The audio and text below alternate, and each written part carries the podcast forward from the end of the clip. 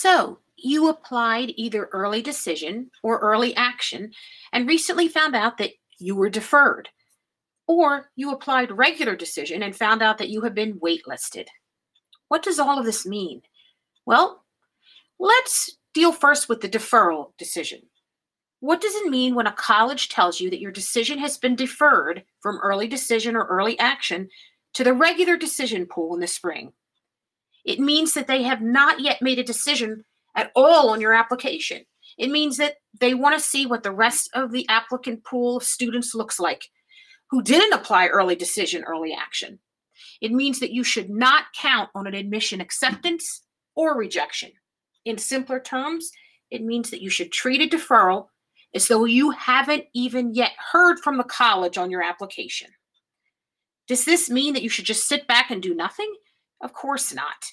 After you've moped around for a bit, disappointed that you didn't get an acceptance right out of the gate, you should write them a letter telling the college why you are still interested in attending and why they remain your first or top choice. I would also advise you to continue to show interest by adding either another class visit, and remote is fine if it's not possible to go in person, or another interaction with the college. And then you can add that to your letter of continued interest. If you have accomplished something significant over the last few months since you first submitted your early decision or early action application, then also add that to the letter. But when I say significant achievement, I don't mean something like you kicked a winning goal in a soccer game or you received an A on a project.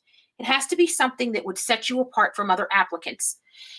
An example would be that maybe you qualified for multiple national championships, and maybe that hasn't happened in your school for decades or you became a state finalist or were named valedictorian.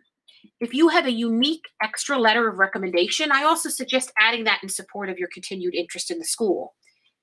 You never want a college to think that you read the recommendations, so you want that sent separately to the school. But I caution you not to overdo it with your enthusiasm for the college. No admissions office wants to be bombarded with letter after letter and calls and emails about how much you love their school. Show it in a fabulously written letter of continued interest. Let that letter be evidence of why that particular college is perfect for you and vice versa. In addition, keep your senior grades up. Remember, when you applied early decision or early action, your first semester and or midterm grades were not yet submitted. Now that your application has been deferred to the regular decision pool, the colleges will need to see those updated grades. With a deferral, though, don't presume that you will be automatically accepted in the spring. Just treat it as though you have no decision. Otherwise, you may be tempted not to apply to other schools. And you never want to end up with no college options by putting all your eggs in one basket. So, we discussed what it means to be deferred from a college. Now, let's discuss what it means when you have been waitlisted. Obviously, deferrals and waitlists are two completely different things. With a deferral, you have not yet received a decision with a waitlist, the college is basically saying yes if we have the room. A waitlist means that if they suddenly increase their class sizes, they could let you in.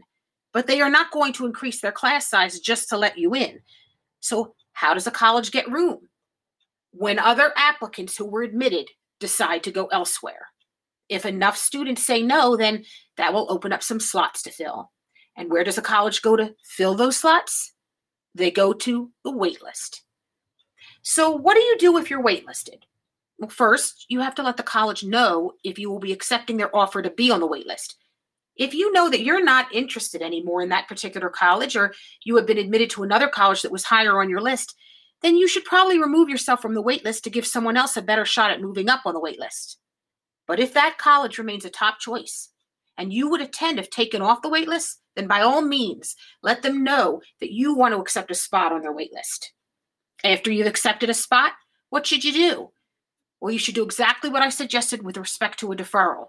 You should send the college a letter of continued interest, letting them know why this particular college is your top choice and show continued interest by writing things that were not part of your original application.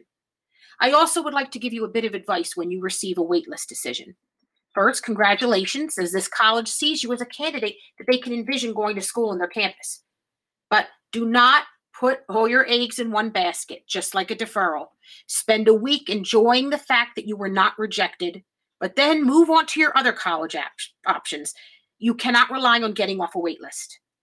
And of course, I'm always happy to help you with your letter of continued interest to show a college why you should be admitted. Just send me an email and we can talk about that.